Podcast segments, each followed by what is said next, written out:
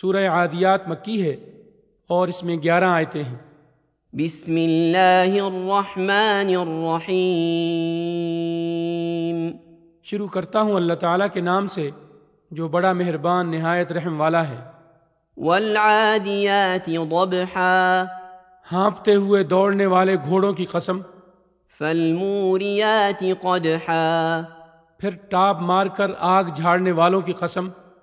فالمغیرات صبحا. پھر صبح کے وقت دھاوا بولنے والوں کی قسم فأثرن به نقعا. بس اس وقت گرد و غبار اڑاتے ہیں۔ فوسطن به جمعا. پھر اسی کے ساتھ فوجوں کے درمیان گھس جاتے ہیں۔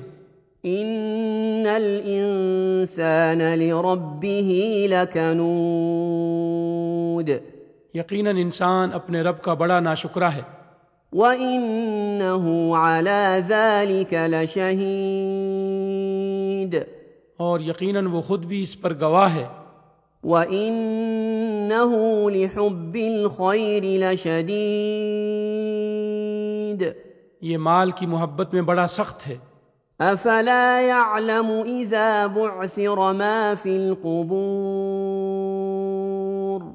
کیا اسے وہ وقت معلوم نہیں؟ جب قبروں میں جو کچھ ہے نکال لیا جائے گا۔ وَحُصِّلَ مَا فِي الصُّدُورِ۔ اور سینوں کی پوشیدہ باتیں ظاہر کر دی جائیں گی۔